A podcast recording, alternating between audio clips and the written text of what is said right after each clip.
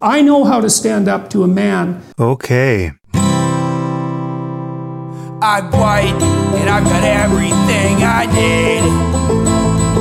No one clutches their purses when they're in a room alone with me. And I can drive for any neighborhood I please at any hour, and the police don't do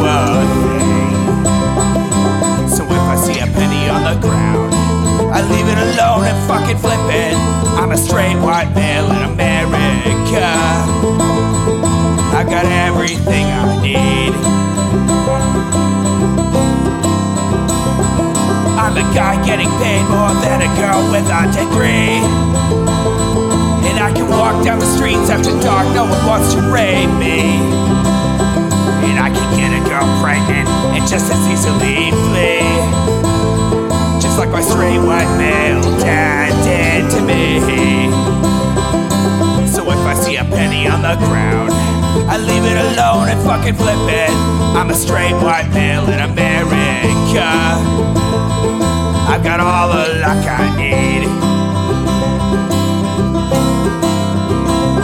I've got a pile of broken mirrors and I'm walking under ladders and I'm spilling tons of salt, but to me that doesn't matter cause my skin and my gender and my orientation are the best things to have if you live in this nation. I recommend it highly.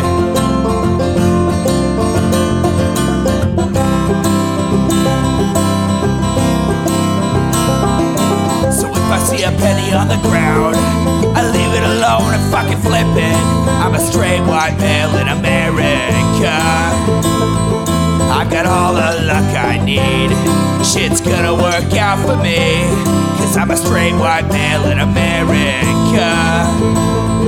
I've got all the luck I need. Hey everyone, welcome to the season finale of the Intellectual Dollar Tree. We do this show live every Wednesday, all year fucking round, 7 p.m. Pacific, right here on Twitch, twitch.tv slash Echoplex Media. Also simulcasting some other places, but like whatever. Um, you can support this project by going to echoplexmedia.com and clicking the support tab. The best way to support is the memberships or the merch over there at uh, Fourth Wall. But also you can just give me money. Just streamlabs.com slash Echoplex Media. That works too. Uh, I'm producer Dave. You can find me on Grindr. I appear to be flying solo this evening. HK is on adventures, I assume. Moving is hard, so uh, he'll probably be back for the uh, season opener uh, next Wednesday, which coincidentally will be my birthday, turning uh, 29 again next Wednesday. Um, what a way to celebrate. We're going to watch the dumbest people pretending to be smart on the internet. I know that's what you want to do for your birthday, so that's what I'm doing for mine. Um, anyway, this this isn't great. this thing we're about to watch. I mean, it's appropriate that we are uh, finishing the season uh, this way because it is um once again Jordan Peterson and Sam Harris have had a an extended pedantic and probably infuriating conversation during which they will pretend to disagree profoundly but you know they'll just really kind of glad hand with each other i'm presuming let's uh i guess let's start this Hello, everyone. I'm pleased. Hello, to everyone. Happy day. Tour for 2024, beginning in early February and running through June. Tammy and I and an assortment of special guests are going to visit 51 cities in the U.S.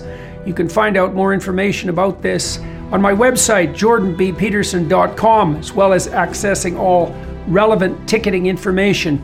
oh don't go to that. Use the tour to walk through some of the ideas I've been working on in my forthcoming book, out November 2024. We who wrestle with God. oh dear I'm Looking forward to this. I'm thrilled to be able to. 12 rules for god I'll be pleased to see all of you again soon. Bye bye. so the, the moral confusion here is that you have many well-educated people who uh, will make very fine-grained distinctions about uh, moral norms in the context of you know living in, you know in 21st century America. You know they'll they'll consider words to be violence and you know the, the, the misgendering of people to be a, a profound microaggression. But you ask them to consider whether you, you know someone like Malala Yousafzai was badly treated by the Taliban, wait and they become tongue tied. but that's because they don't know who the fuck that is sam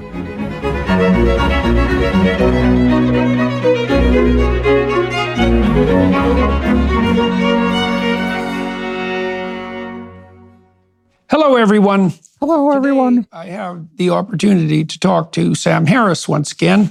Sam and I have spoken many times, and usually publicly in the past, trying to sort out our mutual understanding in relationship to such topics as, well, morality fundamentally. Both Sam and I are convinced to the core of our beings, you might say, that there is a true and not merely relative distinction between good and evil, although we differ to some degree in how that distinction might be characterized and what the fact of that distinction means with regard to belief. And so every time I talk to Sam, I'm interested in trying to understand, for example, what he really means by objecting to the religious propositions that he does object to as one of the horsemen of. Oh, for fuck's sake.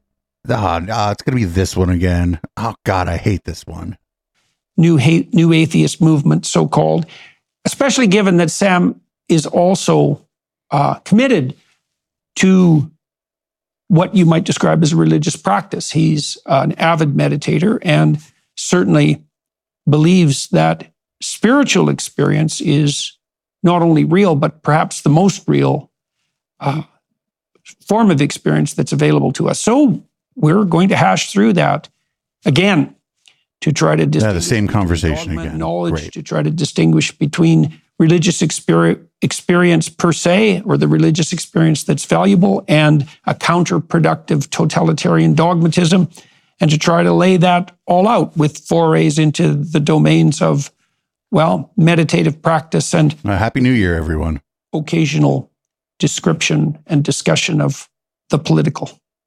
So it's good to see you again, Sam. And yeah, Jordan. I think the first thing that I will ask you about is I'm just curious. We haven't talked for, I think it's almost a year now. I believe that's the case. And so the first thing I'm curious about is what what are you up to? Uh, it feels like two years. I feel like uh, our last conversation was in the in the very depths of COVID, and uh, I was in some basement lair. Uh, so I, I, I oh, you live in Malibu. Two years. Um, there's no basements. Things are great. I mean, it's really a, a, nice time of life. It's just, it's nice with the family. It's nice professionally. It's just a, I'm in a good spot. It's a, you know, I'm all too aware that things can change. So I'm enjoying my moment. No, no, no, they sun. can't. But um, it's really, Not for it's you. Really beautiful period of life. Yeah. So what's good? What, my, what's good, homie? In terms of just how I spend my time day to day, it's, uh, it really has become a, uh, a semi seamless machine for producing well being. I mean, it's, it's really, I, am doing what I want to do moment to moment and, um, being rich is helpful. Lots of people who want me to do it. So it's, it's just, um, there's not much distance between what I have to do, certainly professionally, and what I would do anyway, just because I want to do it. So it's, um, I just, I count myself as extraordinarily lucky to have found my um, trust fund.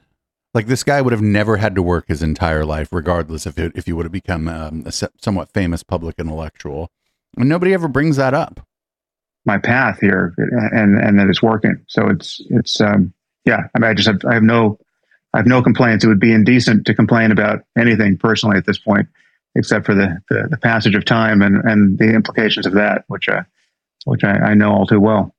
Yeah, well, I would say that you look both younger and happier than you did the last time I saw you. And, you know, I, I got quite attuned in my clinical practice to watching people's faces, obviously, but, mm. but also seeing to some degree the way that they're set habitually, you know, and you look you look very good, and so I'm I'm very happy to hear it. You said nice. something I I think he's aging better than Ben Stiller. Interest to me is that you have managed and also attribute this to some degree to good fortune to bring together what you have to do with what you would want to do. And really helps when your mom was uh, had that golden girls money. sign of optimality of function well as well as the good fortune that we just described. And so what is it that you think that you're doing that's enabled you? I mean i know that you've been concentrating to a large degree on meditative practice for example but what is it that you think you've done to the to your attitude, let's say, to your patterns of attention that have He got the fuck off Twitter. So now, like, when people dunk on him, he doesn't see it. enabled you to bring what you need to do and what you want to do in alignment? Well, um, I mean, this has been happening for quite some time. It's you know, this is. Uh, I would say that this has been, you know, it's taken me 20 years to, f- to fully get my my professional life and my core interests to gel. And so part of that is having built out platforms where I can just follow my interests as, as and, and, follow the kind of the needs of the moment, you know, whether it's responding to something that's in the news or just figuring out what um, what I'm uh, most want to pay attention to in a given day or week. Uh, so, he used to name search know, himself on Twitter every 30 minutes. Podcast making sense. I have the the app Waking Up, which is it started at narrowly focused as a, a meditation app, but it's much more of a, an applied philosophy app at this at this point. It's just expanded beyond meditation and, and it's expand, expanded beyond well beyond my contributions to it. So it's um, there are many other people on it, and so I can I can bounce between those two platforms, you know, however I see fit. And they're and they're while superficially they're similar because they're just it, me pushing MP3 files out to the world. They're just just audio uh, uh, platforms in the end. They're totally unlike one another with respect to the, the kinds of topics I tend to engage and the kinds of interactions with the world that provokes. So it's it's so it's really quite. It's almost like I'm living. But like they're not disconnected in the way that he's saying. We watched an episode, or we listened to an episode of his podcast where he said that people couldn't really understand his point of view if they had not sufficiently meditated or some something along those lines. Like that, you couldn't really understand what he was saying if you had not achieved some kind of spiritual enlightenment. And I'm I may be. I may be like overstating what he said, but not by a whole hell of a lot lives simultaneously because I'm waking up the app I get it's it's no exaggeration to say it it's it's it's almost uniformly uh, just pure positivity coming back at me you know apart from the, mm-hmm. the occasional mm-hmm. you know software glitch that you know, crashes somebody's phone and we hear about that it's just that there's no distance between what I'm intending to put out and the effect I'm hoping to have and the effect that uh, I, I, in fact, seem to be having. but that's on, because the meditation app is like a paywalled, like walled garden where only people who really like Sam Harris are accessing the content. The feedback. So, and, and th- this was, you know, this has been, uh, it was launched almost exactly five years ago. So for five years, I've had this look at this kind of alternate life. It's almost like a a counterfactual life to the one I, I hadn't managed to lead, where I could sidestep all pointless controversy and annoying, uh, you know, bad faith criticisms and just meet. Oh, people. Oh, annoying bad faith criticisms. That just means anybody who made fun of him. That's what he means when this guy says bad faith. I think I think Jordan too when he talks about uh, criticism being in bad faith. Brett and Eric too.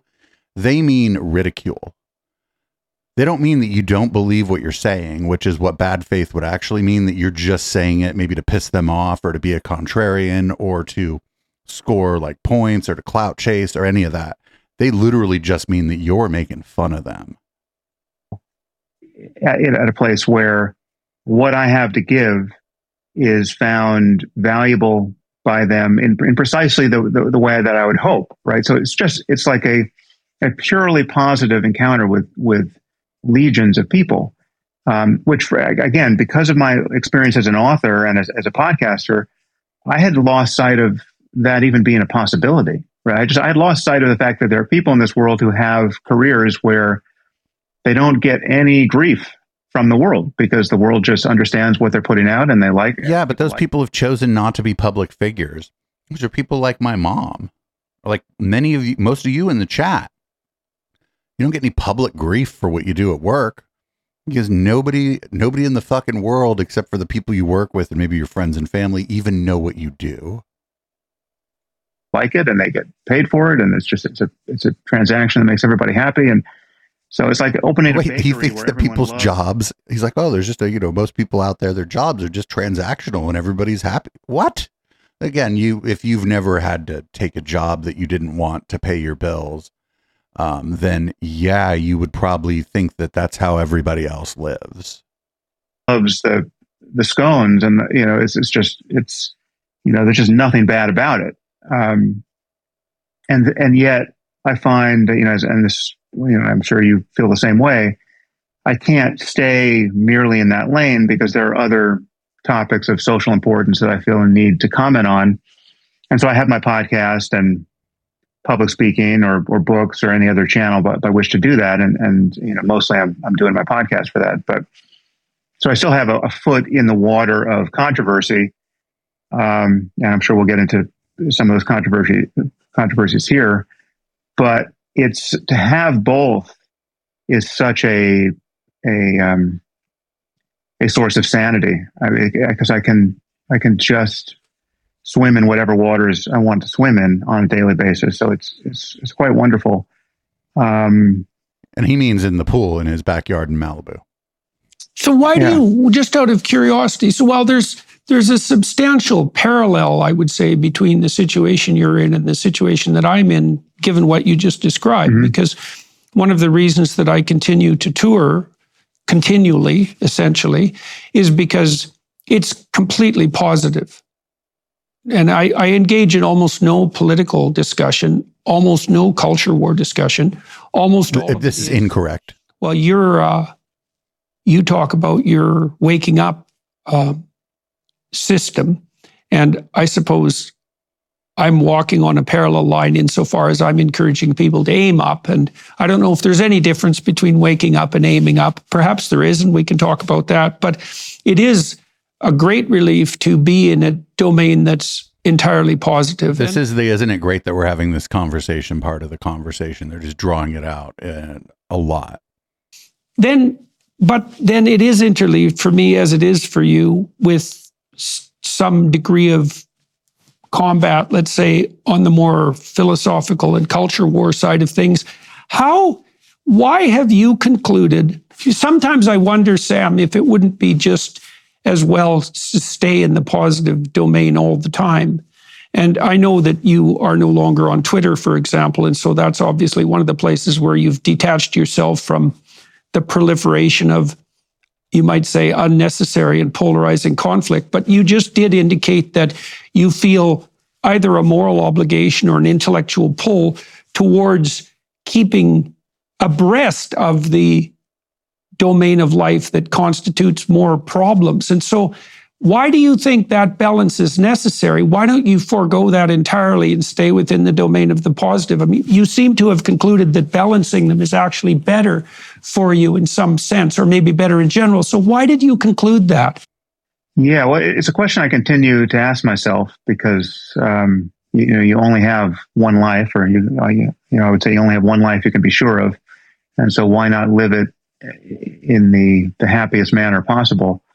Um, but I- no, the, yeah, yeah, like uh, somebody in the chat said, he just got tired of people making fun of him on Twitter because the guy is kind of fun to make fun of because he takes himself so incredibly seriously, and like, and he's not always like he doesn't always hit the mark, and none of us always hit the mark, but you know,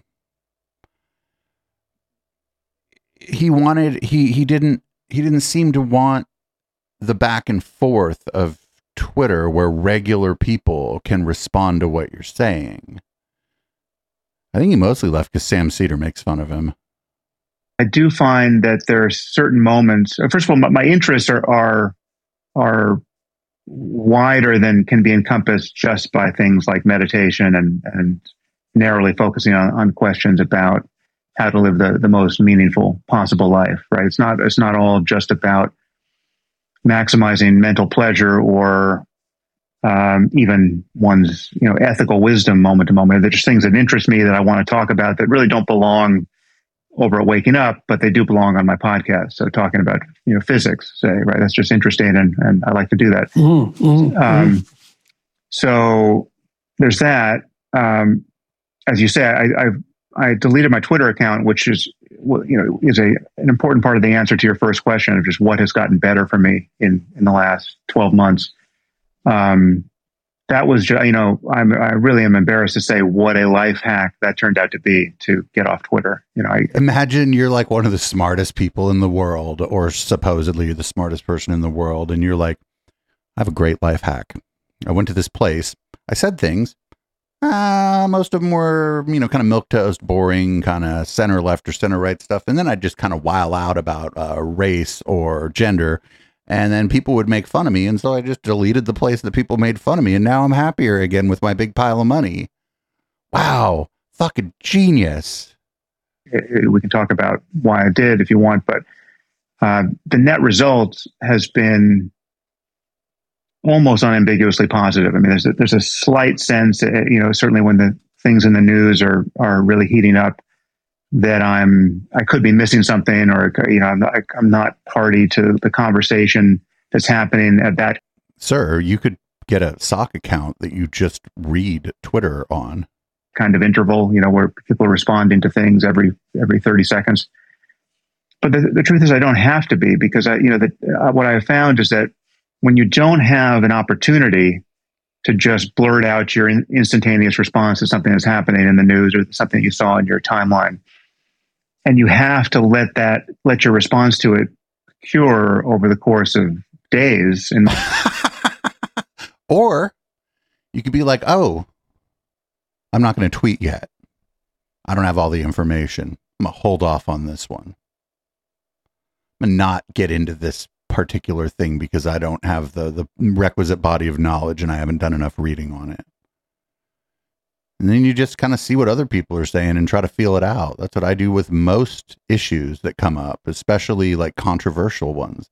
It's not that I don't have like like my opinions about controversial issues. It's that it's that I don't want to just be the take guy. And then he was just the take guy and his takes were ranging from like boring and self-important to like like uh, bigoted and incorrect. And uh, people made fun of uh, both of those actually, as you should. case because you know I have to decide. Okay, is this important enough for me to actually talk about it on my podcast? And I might not be, you know, podcasting again for another three days or even a week. And so many things don't survive that test. That you know, they just they just ninety eight percent of things just fall by the wayside because Yeah, yeah, yeah, yeah, yeah. It's like when you go shopping, right? Think about this. Here's how you this is how you go shopping. You go, do I need this? What if I wait? And uh, what am I giving up if I buy this? This is this is what you think when you this guy can't even go shopping probably because the Twitter version of that is do I need to comment on this? The second one's the same. What if I wait? And what kinds of bad things might happen to me if I say something stupid about this? and like, I don't under like this is like this is like this is like what you teach like a like a like a middle schooler basically about self control, and this guy just doesn't. He can't. It doesn't seem like he's got that.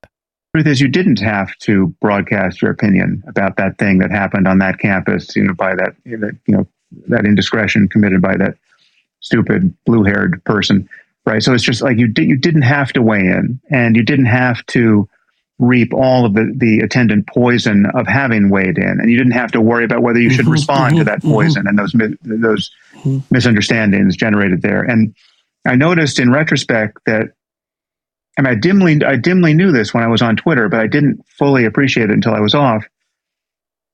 That it was no exaggeration to say that, that basically every bad thing in my life, you know, apart from you know the, the sickness of the people close to me, um, was a result of something I had done on Twitter, right? or, there's, or something that I had seen on Twitter. I Twitter can relate to that. that I felt I needed to respond to.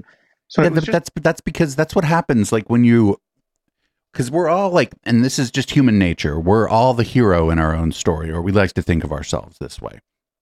And so, if we all think that it's us versus the world, me versus the world, if you, we all think that. I, I don't care what anybody says. You think it's you versus the world in some way. And if you have never been in a situation where, for example, you could not get your material needs met because um, your mother was um, uh, creatively and financially involved in one of the biggest television series that ever happened. And outside of that, your brother is a famous journalist who would also catch you if you fall. Um, then you don't have those struggles. And so you turn like people dunking on you in on Twitter into you versus the world. What else if you needed to have that battle, what else would it be if you were a public figure who talked about controversial issues? Just this kind of hallucination hallucination machine that I had invited into the center of my life. And getting rid of it really uh, modified my sense of not not just what I have to do on a day to day basis and what I should do, but just of, of, my own existence, right? Like but there was something about my digital existence that was claiming too much real estate in my my conception of myself as a person, yeah. right? And well, I, you yeah. you might have put your you might have put your finger on it at least to some degree there with um, something like your observation about whether or not you're willing to put time into it. You know, I've had many discussions with my family about Twitter in, in particular, and I would tend to agree with you that much of the negativity that I do run into in my life is a consequence of Twitter. And so, well, it's not a consequence of because Twitter, honestly, I mean, it's worse now than ever, but it's just a, a communication platform. There's plenty of people on Twitter who just follow accounts. Maybe they're into muscle cars and they just follow accounts about muscle cars and their experience on Twitter. If they just stay on the following tab, it's just fucking people talking about their muscle cars or people who are into aquariums or something. So you don't have to enter the culture war and you can, to the extent that uh, Twitter is a decent platform now. You can have decent experiences on there. But if you go in there like Sam does, like Jordan does, and like I have, and you're like, I am here for the culture war. I am here to dunk on people, tell people when they're wrong, try to try to gain influence and get my and spread my ideas, then you that's the ticket you bought and that's the ride that you're going to take. And you don't have to actually leave Twitter to get off the ride, right? Like if you don't like a particular ride at Disneyland, just don't get on that ride anymore. You can stay at Disneyland. If you don't like the churros, don't go to the churro stand. Now, I use Twitter to stay abreast of the sorts of things that you describe that you might be able to get access to on Twitter as well, current events. And there is that temptation to respond immediately.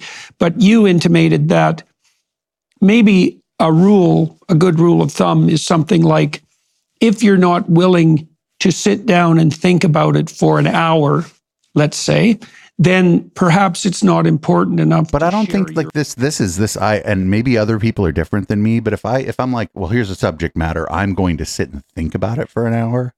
I'll get about 5 minutes into that and get bored.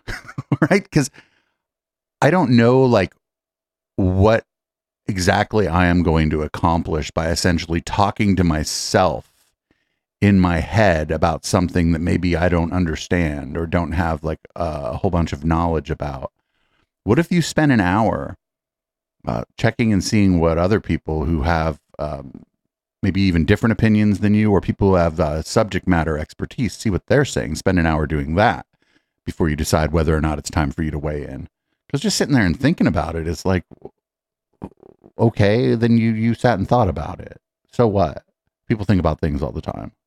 Your opinion with millions of people and reap the consequential, well, and reap the consequences. You know, and Twitter is, although it's it's a social media platform that facilitates impulsivity, it's also a broad scale publishing platform, and it's not obvious that you should be publishing all your instantaneous instantaneous responses to cultural events and it's a funny thing for me because it's not that easy to dissociate that from responsibility you know i feel that i have a responsibility to bring to light let's say certain elements of the culture war that are going okay then you have delusions of grandeur it is not your responsibility to tweet about the culture war this is just not anybody's responsibility. It's not my responsibility. It's not Jordan's. It's not Sam's. It's not yours. This is not your responsibility. This sounds like the This sounds like again these for different reasons. These people are both so financially well off that they actually don't have any responsibilities. Going on at a deep level, and and part of the reason that I use Twitter the way that I do use it is to do that. But then it does have that problem of intense negativity, and I learned from walking through airports with my wife. We had this discussion a couple of times. Airports have bothered me a lot ever since 9 11. I review them as they're like the, for me, they're the the bleeding edge of the totalitarian incursion into general day to day life. The motherfucker, it's an airport and you fly first class. Get the fuck out of here. And they've always made me very uncomfortable. I don't like lining up for for for the in you know for the for the screenings, the theatrical screenings and so forth. And that made me very bitchy and hard to get along with in airports. no, sir. I think that's just you're just dispositionally that way. And yeah, I mean nobody likes airports, but it's not that bad. Okay. Oh, you got to wait in line. Oh well, fucking woe is you. You ever been to the fucking post office? You know, I had a conversation with my wife, a fairly detailed conversation, and our decision was if I'm in an airport and something happens that it, that annoys me but isn't important enough to actually sit down and write about, then I should I have to just ignore it or shut up about it. And this has also helped me calibrate my responses. And it's the same problem with Twitter, right? Is that something can be irritating and be genuinely irritating, but that doesn't necessarily mean that the most appropriate way to deal with it is to share your irritation in the moment. Oh, that would be you'd be so bad if you worked at an airport and you were like, you know, middle management, like at the fucking TSA screening, and this guy got annoyed with somebody and wanted to talk to you. Oh. Oh, that's like that's like that's like fucking reason for hazard pay. every moment, the, every fucking five minutes, this guy's complaining to you. You should get five hundred dollars part of the reason Twitter is so pathological, perhaps, and is such a snake pit of polarization is because it does encourage that kind of impulsive and immediate response to things that are perhaps of sufficient seriousness so that they should only be taken seriously. Yeah, it encourages many things that I think are ultimately producing some consequential delusions for us individually and at scale. Um, I mean, so, so it is it it provides a kind of an, an, illusion of conversation because you know you know you'll tweet something at me, I'll tweet something at you, and we seem to be talking. But as you know, we're we're primarily talking in front of our respective audiences, which are different, which are largely different, right? So when I say something to you, you know, it's it's my audience is at my back, and and and vice versa. So so much uh, communication becomes performative and that starts to degrade the you know the kind of the good faith characteristics of a real conversation and people just wind up scoring points on each other and yeah and you end up losing like most of the time people with much smaller audiences than him have just been able to dunk on him. It encourages that. That's the kind of thing you know dunks are the kind of thing that tend to go viral. Um, but they don't go viral just because they're mean. It goes viral because people find it uh, funny and usually because there's something true about it, something that people find interesting. It's the problem here is that a lot of the people that go after him and Jordan are actually kind of funny. They'll make funny videos about them using these people's content, and these people are both deeply unfunny. And so they can't really deploy that and so when that's deployed against them in the battle of ideas, they fucking lose. And they don't like it. For a kind of dishonesty, like you, it, there's an ethic where you know there very few people feel a real need. I mean, certainly any anyone who's any kind of activist, politically left or right, doesn't feel much of a need to really get their opponent's position correct before savaging it. They they they don't mind distorting it, especially if they can use clips of their opponent that have been artfully edited so as to, to make them seem to be saying something they weren't in fact saying in context. Oh, oh, I don't think you could level that criticism at the intellectual Dollar Tree. Show gets a little tiring sometimes because we get the whole context. We watch the whole thing. They they will use that as a way of just smearing the person. You, you, you want to hold someone accountable for the for the worst possible version of what they might have said, however implausible it, it, it really is, as long as that can be made to stick. And people just see what can be made to stick, and they almost never go back and clean up their, you know, apologize for their errors and and and uh, go back and clean up their mess. And people do this. You know, people. You know, when blue check marks meant something, there were a lot of blue check marks who would behave this way, right? And so, like, he's again just like leaving out the fact that, like, if you clip somebody out of context and they said something funny and stupid, that's funny.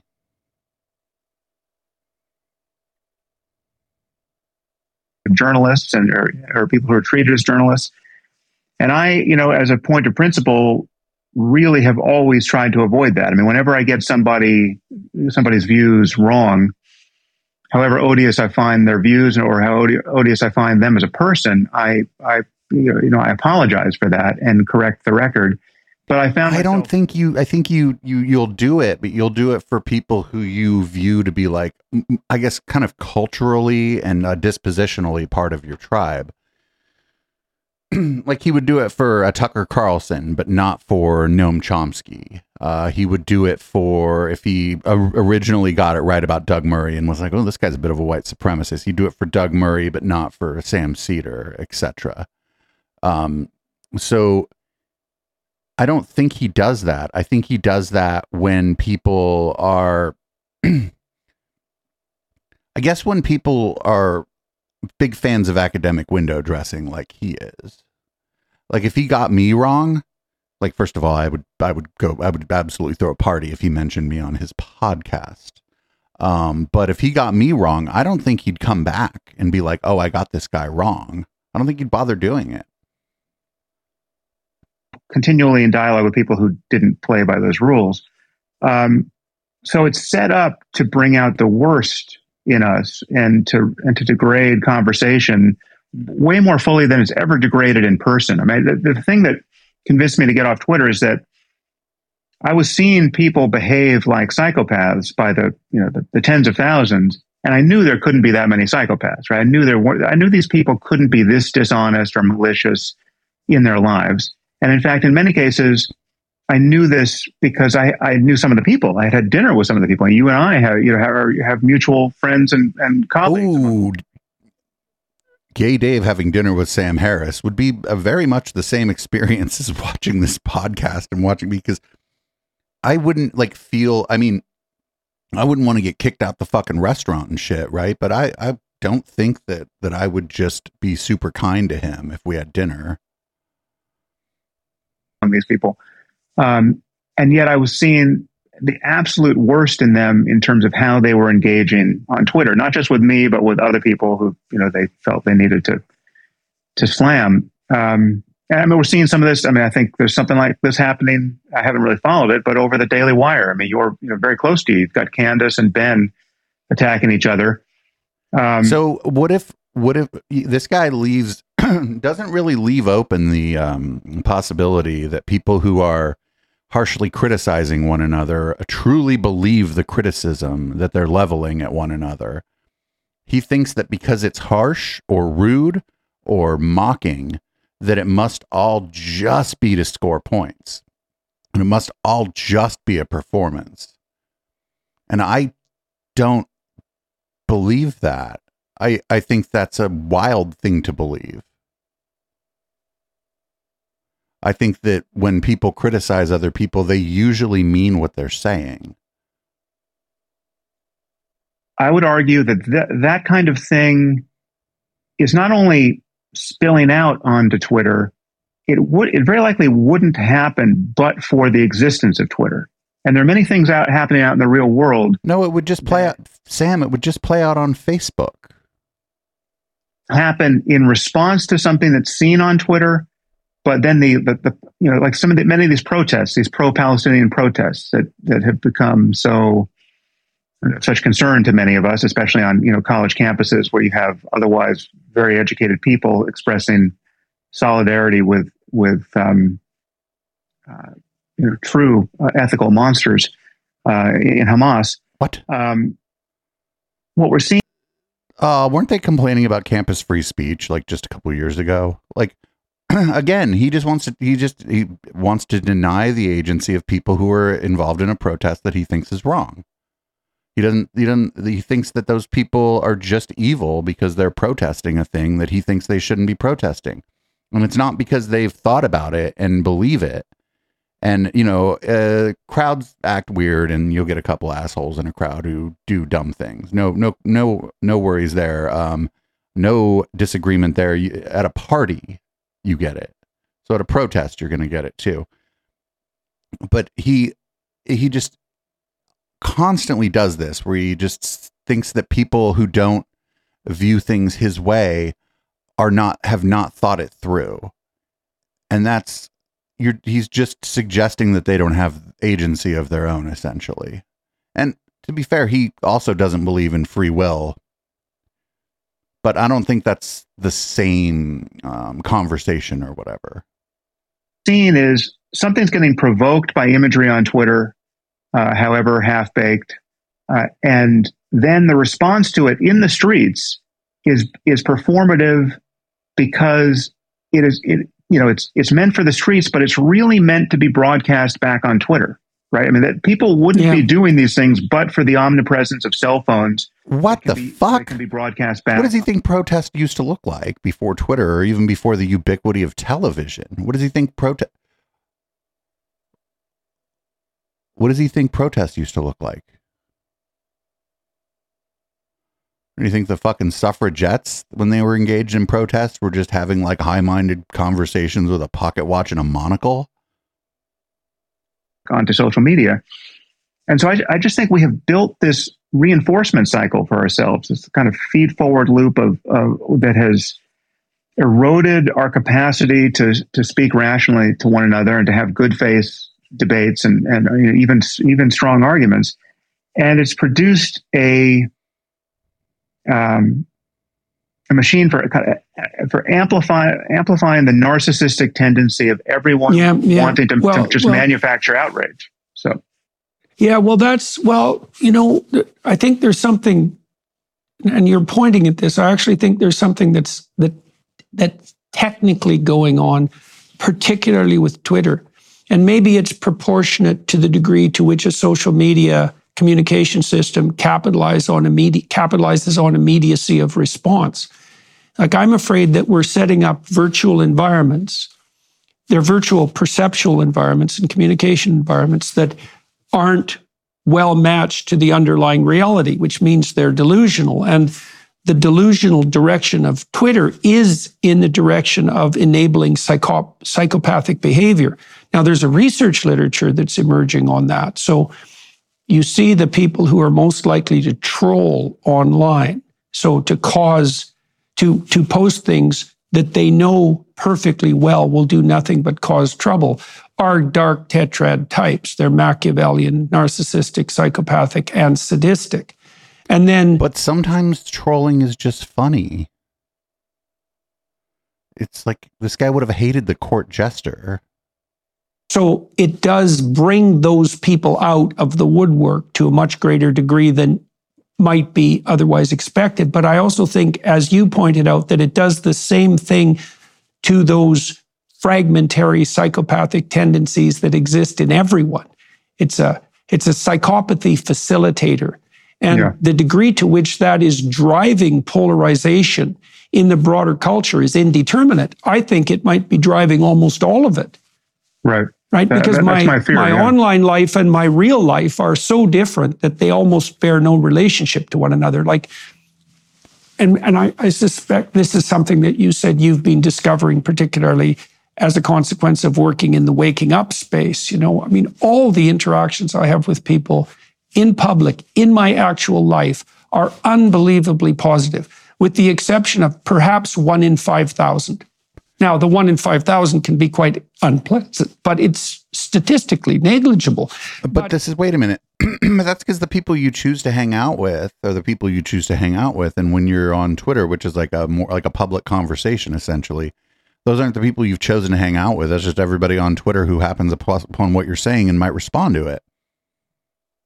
If you derived your expectation of my experience from the online world, you'd expect that, you know, half the people that I ran into would be people that hated me. And simply, yeah. the, the, the lack of concordance is so remarkable that it does look like it does look like the difference between a delusion and reality. But there's also something to be said for if you're going to dunk on someone that you see on Twitter and they're a public figure and you see them walking down the street, maybe you just fucking leave them alone. Because they're just a they're a person walking down the street, so you just leave them alone. There's a ton of people I dunk on on Twitter. I wouldn't fucking just immediately start an argument with them when I saw them walking down the street. That's fucking crazy. I think it's unbelievably dangerous. Like, mm. we have no idea what it means to compress people to the point where their communication tilts heavily in the psychopathic direction. We know, have no idea what the broad scale social consequences of that might be. Yeah, I, so I feel so. I, I share your experience. I, again, my encounters in public are almost uniformly positive. I think the um, obviously there's a possibility of a selection effect there that the only people who are likely to come up to you are the people who have something nice to say, and then you have, you have other people who are recognizing you who are just you know holding their tongues and they and they they don't like you. Yeah, even uh, Sam is like, well, wait a minute. Uh, yeah, because what do you you just you, you can't just if you you can't just walk around in the real world looking for conflict. There is a difference between Twitter and the real world. And that's fine. Um, and you, you know, we're both controversial figures, and I, I, I, have to think that that some percentage of the people who notice us in public are people who are not fans and just don't say anything. But still, I, have seen the effect. You know, yeah, I don't think I'd walk up to either of these people and start arguing with them. Well, there would be there'd be nothing for me to gain, and they might be able to use that encounter like in a in a way that either makes me look bad or makes them look like they've been abused in some way, I wouldn't I wouldn't do it.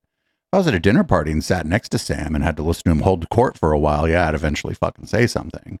But that's a different thing than seeing him walking down the street. I've I've joined the the the, the two the two groups. I, I know what it's like to deal with the same person on Twitter in front of their fans versus over dinner. And it's you know they're, they're miles apart. And I, I just see there's um so so it is corrosive even when even when, even in the best case when, when we're not talking about anonymous trolls who are hiding behind you know their anonymity and just savaging you. These are people with real reputations who you you you actually know and and uh, will likely meet again in person and yet twitter brings out the absolute worst in them. I mean, for me, the, the, the, the very large, the 800 pound canary in the coal mine for me is Elon. I mean, look at what Twitter has done to Elon's life, right? It's just, uh, you know, Elon used to be a friend. You know, he's somebody I, I knew reasonably well. Um, you know, his engagement with Twitter has been uh, catastrophic for yeah, because they they'd both go to a Hollywood party and by the end of the party, nobody else wanted to talk to either of them. So there they were chatting with each other. Person, from my point of view, I mean, it's just it's, it's clearly a, compuls- a compulsion. I mean, he was so addicted to it that he felt he needed to buy the platform. Um, but it is a, you know, his use of it has been so irresponsible and uh, produced such. I mean, forget about the harm he's produced in other people's lives uh, and, and, and, nothing I'm saying now has, it, it relates to changes he's made to the platform. I mean, that's that's a separate thing that we can talk about. You know, I'm I'm I've always been agnostic as to whether or not he could actually improve Twitter as a as a platform, and he may yet wind up doing that. But I'm just talking about the way he has personally used it as a user of the platform and the way he's interacted with people and boosted signal boosted massively um, the profiles of anonymous QAnon lunatic trolls, right? I mean, he's he's been completely cavalier in who he interacts with, all the while knowing that anyone he boosts suddenly gets you know a million followers and, and has a platform that they don't get a million followers from an Elon boost. Having. Um, so I look at him and I think, all right, if if someone of his talent who has so many other good things to do with his 24 hours in any given day uh, is is this derailed by this platform? You know, is this is, is, is using it this compulsively to the obvious degradation of his reputation in most circles that count, right? I mean, he's you know he's not he he can't be canceled because he's produced so many useful things, it, you know, and uh. embedded with things that everyone still wants. But man, if he if if he were a little less productive, you know, in space and and on the ground. Yeah, but he's like he's like standing on the shoulders of the people who did the actual work for these things. Um, we would never, you know, he'd be he'd be the next Alex Jones in terms of the way mainstream culture would view him. Um, and it's it's been terrible to see, right? It's been very depressing to see. Uh, so, um, I want to read Jordan Peterson's notebook. He keeps either writing or pretending to write things like during this conversation. I want to I want to see that notebook. And I, you know, I, I guess I can blame him, but I blame the stimulus more. I blame Twitter. I blame, I blame. I mean, for whatever reason, he has found this to, to be the most addictive thing in his life, and um, and he's he's been willing to totally torch relationships over his use of it. Let me ask you this question: Are you at peace with the mindless green tire and soybean and fuck this ad? Yeah, well, it's definitely the case that one of the cardinal dangers of Twitter is its propensity to bring out the worst in people and and the worst in the culture. I mean, I guess it's an open question whether or not Musk's takeover of Twitter will result in the dramatic improvements to the platform that might justify the risk inherent in engaging with it. So let's leave hmm. that a bit, Sam. Sure. I want to I want to turn my attention, our attention, if you don't mind, to some of the deeper issues that you and I have discussed. And I have a bunch of questions for you. So, the first thing I want to do is clarify something. My recollection of particularly our last conversation, and it was one that I found clarified my understanding of your thought to a greater degree than our previous conversations I had, we had, probably because I listened to you more, was that, and so correct me if I get this wrong, because I want to use this as a platform to ask you some other questions my understanding after that conversation was that you were driven to search for a an objective foundation for moral claims primarily because you had become convinced of the existence of for lack of a better term of evil in the world and were looking for a for solid ground to stand on in your attempts to both understand and combat the most malevolent proclivities of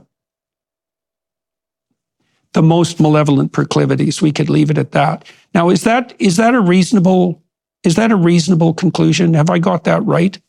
Yeah, I think my motive is will be pretty familiar to you. I, you know, this came largely out of the collisions I was having with uh, people after I wrote my first two books, uh, The End of Faith and Letter to a Christian Nation, where I was noticing you know, disproportionately on the left, uh, specifically, I mean, we've come full circle now to this moment, you know, in the news cycle, um, but, um, you know, mostly in response to my criticism of, of Islamic extremism and, uh, you know, the, the kind of the urgency with which I was, I was saying that the Islamic doctrines of martyrdom and jihad are, you know, are sincerely believed by millions of people, and these beliefs have real consequences in the world. So a lot of a lot of people that he had collisions with probably didn't read those books or probably found those books to be non-controversial. I think they were they, the collisions have been more about the uh, articles he's written and the things he's tweeted and the people he's been associated with, not his books. Good ones, right? And and we should we should talk about that honestly. What I was getting mostly from the left was um, you know what what struck me as pure masochistic delusion, but it was on its own side a very sophisticated philosophy of you know postmodernist truth claims about the the relativity of everything, uh, which which you know in the minds of its adherents left us with no solid ground to stand on ever when making claims about right and wrong and good and evil. Uh, so you know, I, I mean, the, the point where it it became, and this is something that I this is actually a scene I I, I wrote verbatim in my third book, The Moral Landscape, which is where I, I laid out you know my, my argument on this on this topic. Um, I was at the Salk Institute at a um, a conference that had been organized. It was either in 2006 or seven, I believe. Uh, and I had said something disparaging about the Taliban in my remarks about you know, the, the, the, the, relationship between uh, moral values and and our, our growing scientific understanding of the human mind and human well-being. And I said, you know, something you know th- that I, should have been uncontroversial in that context. I'm, I'm at the Salk Institute, this you know preeminent scientific institution uh, down in La Jolla, which is you know one of the nicest places on earth. Um, and uh, you know, with an auditorium filled with um, you know well-heeled uh, people who are appear to be enjoying their political f- freedom and and their freedom of speech and freedom of everything. Um, I said something about uh, well, you know, we we just know whatever we whatever remains to be discovered about the nature of morality and, and human value and human well-being, we know that the, the Taliban the Taliban don't have it perfectly right. Right. So if whatever the optimal way of living is, we know that the, the Taliban haven't found it. Right. We know that forcing half the population to live in cloth bags and beating them or killing them when they try to get out is not an optimal strategy for maximizing human well-being. Right, but that's the the problem is is this would probably be the 950th time or something that he said that. A a, um, a woman academic, uh, and she actually happened to be, uh, or was later a, a, scientific advisor to to President Obama uh, for medical ethics, came up to me and said, "Well, that's just your opinion, right?" And so then this this mm-hmm, this mm-hmm. this led me to to realize just how I mean, that is your opinion. Had spread, you know, that even here, here is someone who is, you know, a, a woman academic uh, who's enjoying all the freedom of, of, you know, however hard. Ooh, ooh, ooh, This is he's getting kind of close to that. Well, if you were in, if you the Taliban was ruling, you wouldn't have the right to say that to me. He's getting awful close to that shit right here. Uh, they can be found in Western society. Uh, presumably, this is a, a person who would be who would have um, responded to the to the Me Too movement and and and all its moral urgency with with alacrity. He was still open minded, at least in the context of talking to me about the treatment of women and girls under the Taliban, right? And well, no, no, no. She wasn't. She was. She said that that was your, your opinion that the that the Taliban or that someone from the Taliban might not have some uh, moral or ethical revelation, and I tend to don't not agree that that I don't know. Maybe there is someone in the Taliban who might have some great moral or ethical revelation about something. Who fucking knows? I, you know, I detail our, our further conversation again verbatim um, in my book because I literally I was so astounded by the exchange that I, I, I turned on my heels literally in mid sentence, walked straight back to my room and wrote down exactly what the two of us had said because I just could not believe um, what had happened. Uh, so, so the, the moral confusion here is that you have many well-educated people who uh, will make very fine-grained distinctions about uh, moral norms in the context of you know living in, you know in 21st century America. You know they'll they'll consider words to be violence and you know the, the, the misgendering of people to be a, a, profound microaggression. Well words can be violence sam. We have laws in every western country about uh, for example conspiracy to commit murder that is prosecuted as a violent crime and it mostly involves words. Uh, you know halloween costumes that culturally appropriate et cetera et cetera are, are anathema.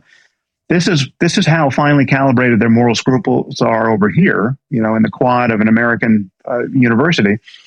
But you ask them to consider whether you know, you know someone like Malala Yousafzai was badly treated by the Taliban, and they become tongue tied, right? They, they, they, and they will even say things like, "Well, who are we to right, right. criticize okay, an so, ancient okay, culture?" So that, so anyway, so that motivated me to say, "All right, the smartest, most well educated people in our society have become unmoored to any vision of um, objective moral values. Right? They have, eh, you know, worse, they have it. They have become anchored to a belief that objectivity with respect to moral values is impossible, and certainly science will never have anything to say about it. And not that science will never have anything to say about it, but the idea that there are like objective moral values that exist outside of our minds and are like um, outside of like social social constructions. I, I don't believe that either. I think that ob- that morality and ethics can only come from um, uh, our beliefs. So they've ceded this ground to dogmatic religion, right? And, and someone like Stephen Jay Gould did this when he, he had this conception of the, the, the, non-overlapping magisteria between religion and science, right? So science talks about facts and, and what is, but religion talks about what should be and, and all and the, and the totality of human values. And I think that's you know, never been a tenable way of dividing the, the pie. Um, and but it has this obvious defect that you, where people who lose their religious convictions are then left standing on apparently nothing when it when it comes time to say something like slavery is wrong. I mean, you literally have professors saying, "Well, you know, I don't like slavery. I don't happen to like it. I wouldn't want a slave, but you know, I can't, you know, I can't really say it's wrong from the point of view of the universe, right? I mean, well, yeah, the universe doesn't care about us. That's a dumb. I mean, it's a dumb thing to talk about. I think, but if you want, if you ask me, does the universe care about slavery? I'd be like, no but people do. That's mm-hmm. that's not the that's not what science does. And my point is that morality, and this perhaps something you're, you're going to want to to um, disagree with, but in my view, morality ha- morality has to relate to the the suffering and well-being of conscious creatures. I mean, not even limiting it to, to humans, but just whatever can possibly suffer or be made happy in this universe is some is a, a possible theater of, of moral concern. And we know that mind that conscious minds must be arising in some way in conformity to the laws of nature. I mean, so whatever is possible for conscious minds is a statement about, at, at bottom, a, a final scientific understanding of what minds are and what consciousness is and how those things are integrated with the physics of things. Um, and so there, there have to be right answers to the question of how to navigate from the worst possible suffering for everyone to places on the moral landscape that are quite a bit better than that, where there's there's beauty and creativity and joy of a sort that we can only dimly imagine. And the question of how to do that it, it, and what that landscape looks like, those are those are it's a fact based discussion about science at every level that could be relevant to the conscious states of conscious mind. So it's, I mean, it's, it's a statement, it's a discussion about genetics and psychology and neurobiology and sociology and economics and, and any and, and sciences as yet uninvented with respect to causality in this place. And so that's that's my argument that there's we need a we need a spirit of consilience um, mm-hmm, across mm-hmm. this this this the domain of facts and values. And um, yeah, mm-hmm. so there's more to say there, but I'll, I'll, I'll stop. Okay. Well, okay. Well, so I'm going to, I'm to pick up a couple of themes there. So one of the things that you pointed to was the incoherence manifested by this woman and, and like people in relationship to micro narratives and macro narratives. So you said that it was your, in your opinion, that she or the people who she might represent would be perfectly willing to be upset about some relatively minor issue that might arise on a university campus, like the wearing of inappropriate Halloween costumes, but are but, okay. So here's another thing: is what like what do you have domain? what do you have the ability to influence? Is the same argument about, well, why are you uh, so interested in uh, local politics, but you just vote for the president and don't spend a lot of time talking about the president? It's the same argument. Like I, I if people like try to make that argument, I'm like, why, why are you, why, why are you, ups, why are you upset that someone's engaged locally and just votes for whoever for the president and kind of lets it be? They're making a, uh, he's making a version of that that dumb argument the reason that this person who's a university professor is able to is concerned with the things happening on the university and takes action and makes uh, statements about the things happening at the university is because those things are happening within what half a mile of their office? And so they have the ability to effect what they believe to be positive change at the university where they work. Inherent in relationship to making broader scale um, moral claims. Now, one of the claims of the postmodernists, this was um, put forward most particularly by who was it now who said that there were no meta narratives. The postmodernism is fundamentally disallowance of the idea that any uniting meta narratives are possible. I'll remember his name momentarily. It could be Derrida or Foucault or yeah, uh, no, it's it's Uh, but postmodernism is literally the school of thought that came after modernism, and it is skeptical of some of the grand narratives of modernism, but not all of them all of the time. it's not. He he he he's the guy who generated simulation theory. Another Frenchman. you know, Le Um, Or no, Baud- Oh, Baudrillard? he'll- he'll- it- it's a Bo- rogues yeah, gallery. Baudrillard. It's Baudrillard. it's a rogues Baudrillard. gallery. Yeah, yeah, Yeah. it's Baudrillard. Okay, so here's the problem with that. Um, well, the problem with that, in part, is that there's no united action and perception at any level without a uniting narrative. So, for example, if I just move, if I pick up a glass to move my a cup from the table to my lips, I have to organize all those extraordinarily complex actions, right, which cascade up from the molecular level through the musculature of my body. I have to organize that into something that's coherent and unified in order to bring about any action whatsoever. And what that implies is that there's a hierarchy of uniting structure. And what the postmodernists do is arbitrarily make that halt at a certain level. It's like, so you're allowed a uniting narrative or structure up to a certain level, but beyond that, you're not allowed. No, you're allowed whatever you want. Like people who, uh, people who don't think that they have the answer for every person on the planet. That's not postmodernism. That's sort of what they're saying is that that that they they think that the postmodernists should have a grand meta narrative for everyone on the planet, and you don't. I don't. You don't. They don't. at all. And that's the point at which the meta narrative emerges, and those are now forbidden. And I don't understand that because I think that it's an arbit- a distinction between a narrative and a meta narrative is a is a it's an arbitrary distinction, and you can't attend or act without a uniting narrative. So now you're you seem to be pointing to something like that. So let let me walk through your argument. You, Well, you let me- pointed I'll to the add one Taliban. other. I'll, I'll, I'll add one other, which I think is a simpler defeater, which is that they that the claim is that there, there can be no universal values, right, and or, or universal truth claims with respect to right and wrong and good and evil, and yet they tacitly make the universal claim that tolerance of this ethical diversity is better than intolerance, right? So, so there. so but that's not that's not a universal claim of right and wrong. That's a that's a claim of better than worse than. Right and wrong are absolutes. Better than worse than exist on a spectrum. Why are these people? Why why is this? Why why is this guy like? How is what he's saying smart? It's black and white thinking. It's a false dichotomy. It's like a it's like one of the the first logical fallacies that you learn about. and is we need to tolerate we need to find some space in our minds to tolerate the difference of opinion offered by the Taliban or Hamas or some other, some other Yeah, actually. Sure.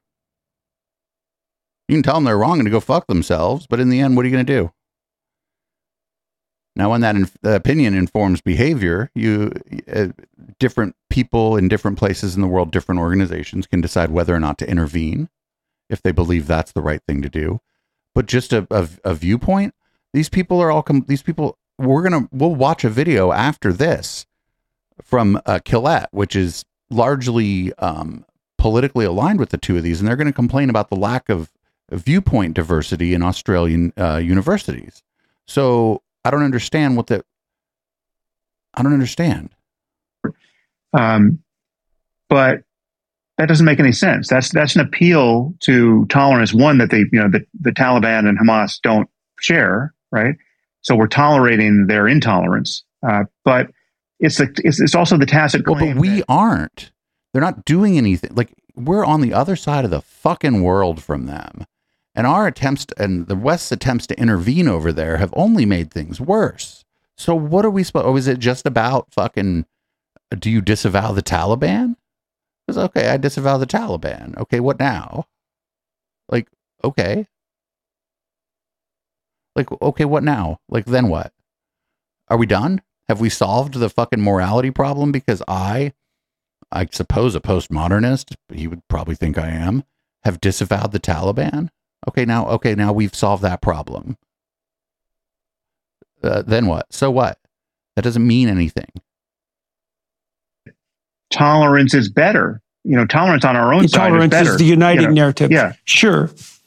Yeah. Well, you see the same thing with the postmodern insistence. And this is particularly true of people like Foucault, that nothing rules but power. Right. Foucault dead.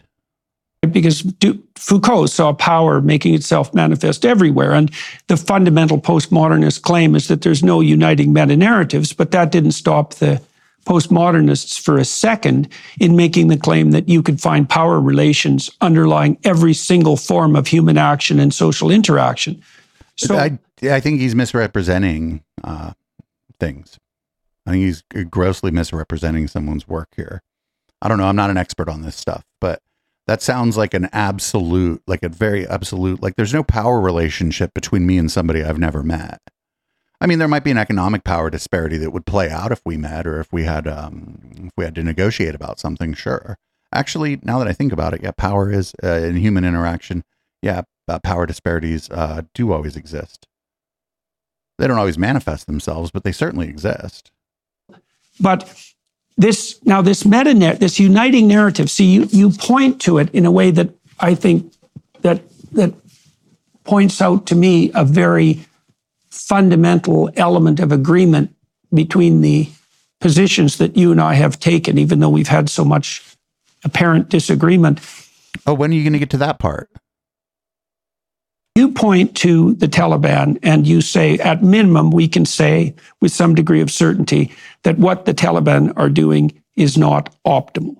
Okay. And you said that's a claim that's so weak in a way that it should just be self evident, right? Right. You know what I mean by weak? It's like, Yeah. isn't that obvious? Well, you know, I started in my investigations at a more extreme point, I would say. I looked at the camp guard in Auschwitz who enjoyed his work and thought, I don't know what good is, but at minimum, it's the opposite of whatever the hell that is. And so that that was a starting point for me. And it seems to me Well, that that's part- but now you're now you've gone just to the absolute worst example. Yeah, okay, I disavow that camp guard too. Now we can move on. Fantastic.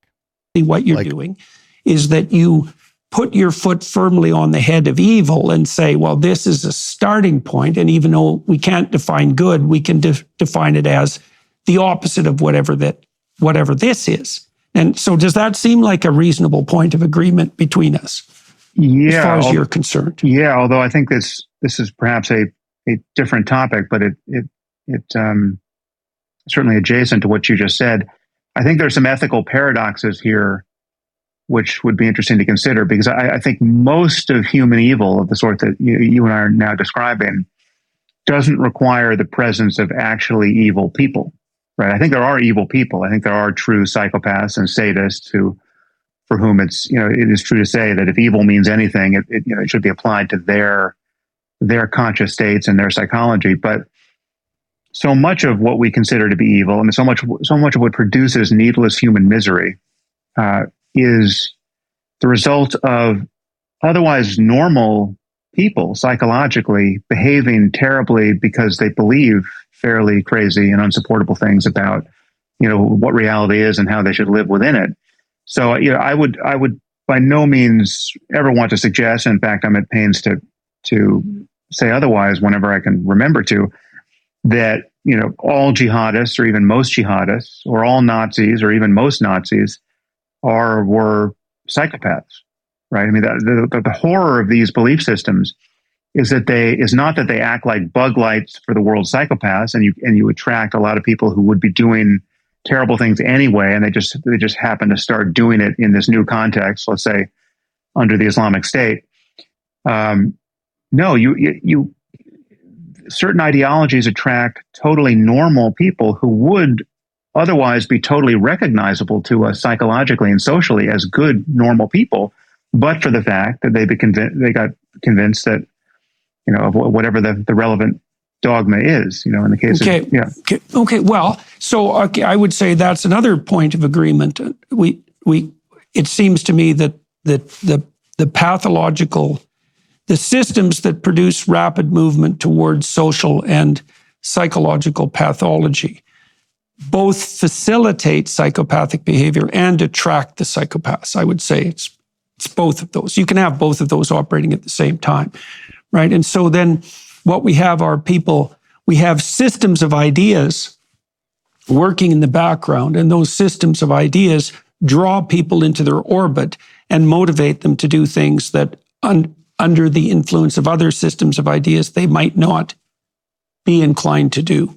So this is as good a place as any to end the podcast portion of the show because this is the season finale. We're going to go ahead and give the uh, member show away. People can go to patreon.com slash echoplex and just download the whole video and audio of the whole thing tonight.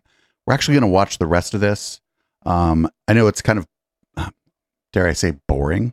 Um, but this being the season finale, we can't possibly only listen to 51 minutes of this and take these people grossly out of context. So that's that. Uh, it's been a fun year here on the Intellectual Dollar Tree. We've widened the scope of the people that we talk about, but we came right back to the very beginning here with uh, this particular piece of content.